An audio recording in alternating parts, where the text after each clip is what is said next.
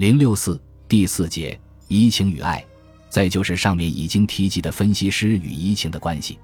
弗洛伊德承认，没有移情就不可能有精神分析治疗。可面对移情的悖论性质，分析师该如何去处理呢？病人的正向移情固然有助于分析过程的继续，但如果分析师处理不当，它同样会成为分析的障碍。而负向移情虽说是一种抗拒性的移情，但若能加以正确利用，也会变成一种积极的力量。因此，问题的关键在于分析师应当如何理解自己在分析过程中的位置和角色。如何通过自我分析来应对病患对他的移情倾向？在弗洛伊德的理解中，这些都是决定分析成败的关键。实际上，分析实践表明，抗拒分析本就是分析过程的一部分。弗洛伊德指出，在分析过程中，病人本来想利用医生来探究其受到压抑的源于冲动，但其无意识的症结总是出来干扰和阻止他。就是说。总有一种重复的驱力，迫使他把自己的症状投射到对医生的敌对关系上，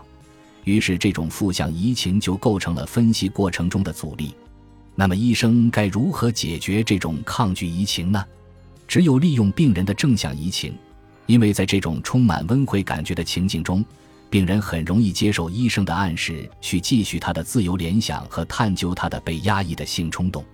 所以，面对移情的悖论。唯一的解决办法就是用正向移情中的暗示去对抗负向移情中的重复。在移情的机制中，弗洛伊德称，移情中的这场战斗乃是医生和病人之间、理智的生活和本能的生活之间、理解行动和力图付诸行动之间的斗争。一九一四年，弗洛伊德又写了一篇论文，回忆重复和逐步突破，专门讨论分析过程中的阐释与病人的回忆之间的关系。强调分析师应承认抗拒的存在，并通过阐释尽可能让引发抗拒的原因回到病人的意识中，这样病人才能继续他的自由联想，回忆起记忆中的断裂，并通过症状的重复和回忆的逐步突破，最终获得一个连贯完整的历史。弗洛伊德的这些说法始终在强化一点，那就是阐释的效力。他寄希望于分析师以他的理智、理解和职业良知来解除移情的干扰。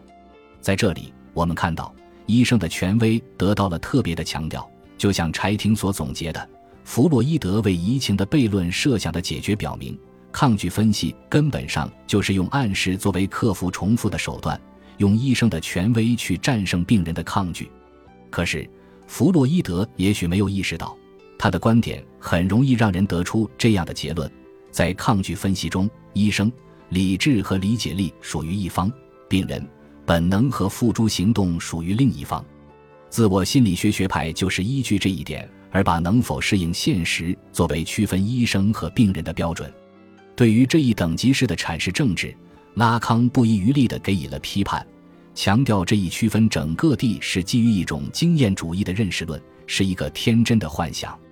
拉康指出。认定分析师具有比受分析者更强的适应现实的能力，故而可以通过阐释来解除后者对移情对象的错觉。这根本就是一个逻辑谬误，因为移情只有以移情本身为基础，并以移情本身为工具，才能被阐释。也就是说，分析师不可能脱离移情，不可能超然于移情之外来提供阐释，而受分析者也必定是在移情的关系中来接收和理解分析师提供的阐释。再者，不管是移情还是阐释，或者对阐释的接收，都离不开言说主体所身处的语言结构。有言语的地方，必定就有移情；而有移情的地方，必定离不开话语结构的规制。所谓移情的原语言是根本不存在的。弗洛伊德把移情或者说移情的悖论当作需要在抗拒分析中加以克服的对象，可实际上他提供的解决方案，不论在理论上还是在实践中，都存在致命的缺陷。如何克服病人的抗拒这个问题，并没有真正得到解决。拉康在许多地方对移情的讨论，也都是围绕这个问题展开的。他认为，移情的悖论根本上就是分析师的位置的悖论，即分析师自己在抗拒分析中也有想象的移情和象征的移情。如果分析师认同于病人在想象性投射中建构出来的那个他人及分析师自己的自我形象。那他就落入了想象的移情。如果他知道主体的言语总是在他者的场域中发生，总受到他者法则的主导，并进而用一种能创建意义的充实的言语去回应主体对处在他者之位的他的要求，那他就可以在一种象征的移情中重建主体间的关系。总之，抗拒分析的目的不在于让病人克服移情，以便去重拾失去的记忆。而在于让病人在他的言语行为中，在他的付诸行动中展开其身为无意识主体的真理。这意味着分析师必须首先对自己的抗拒移情进行分析，让自己摆脱想象的移情的控制。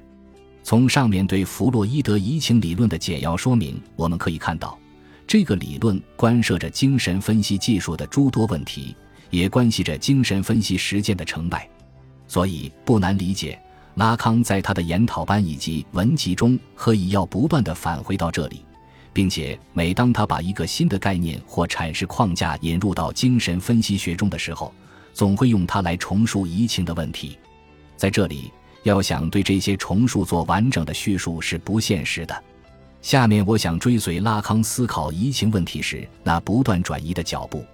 描述一下他的移情理论大致的轮廓。在此，我们将看到。移情的悖论乃是其整个思考的出发点。以此为基础，拉康的探讨集中在两个方向来展开，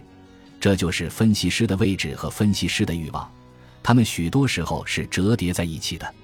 拉康第一次较为系统的介入移情的问题是一九五一年。这一年，他在一次学术会议上做了一个题为《论移情》的发言。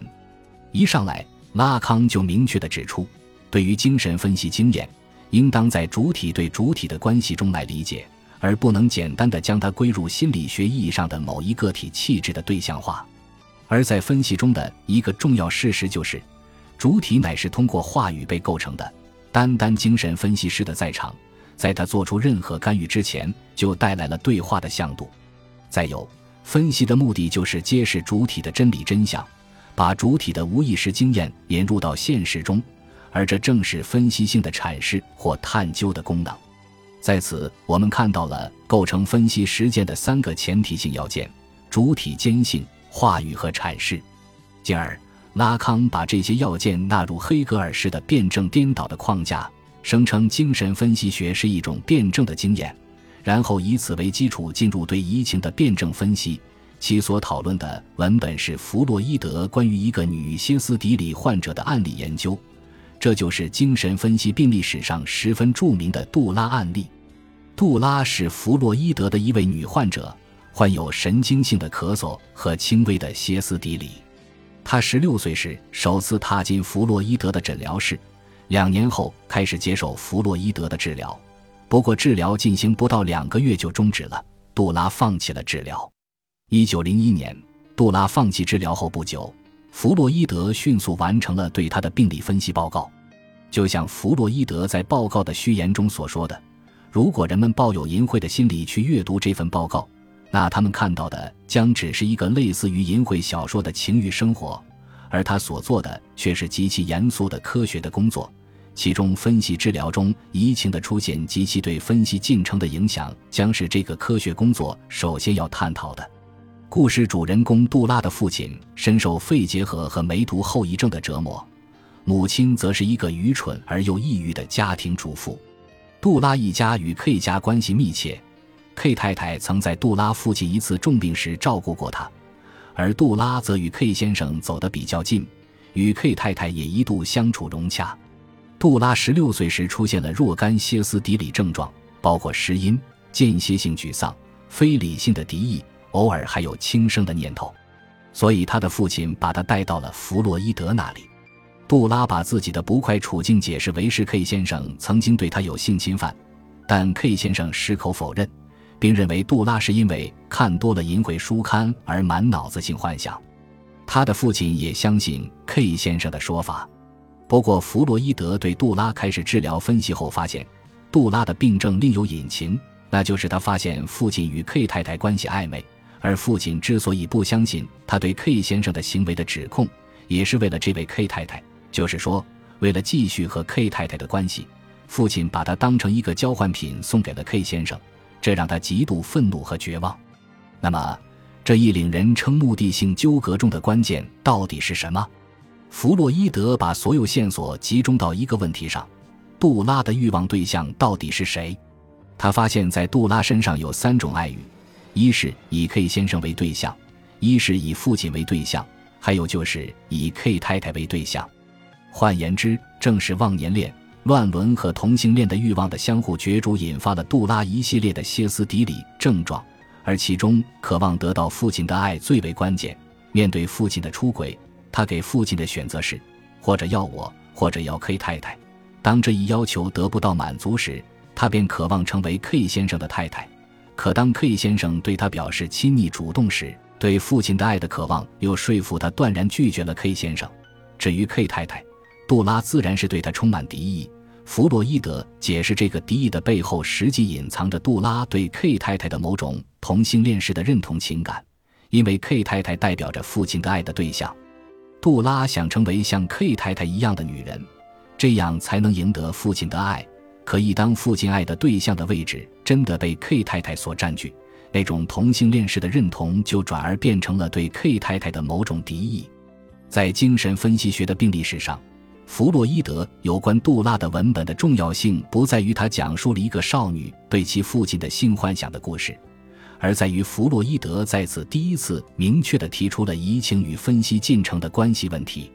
弗洛伊德承认，杜拉中途退出治疗，是因为他没能成功地控制住移情关系。起先，杜拉把他想象为他的父亲的替身，正向移情；后来又把他想象为 K 先生的替身，负向移情。而他没有很好的抓住这两次机会进行移情分析，最终导致了杜拉的离开。本集播放完毕，感谢您的收听，喜欢请订阅加关注，主页有更多精彩内容。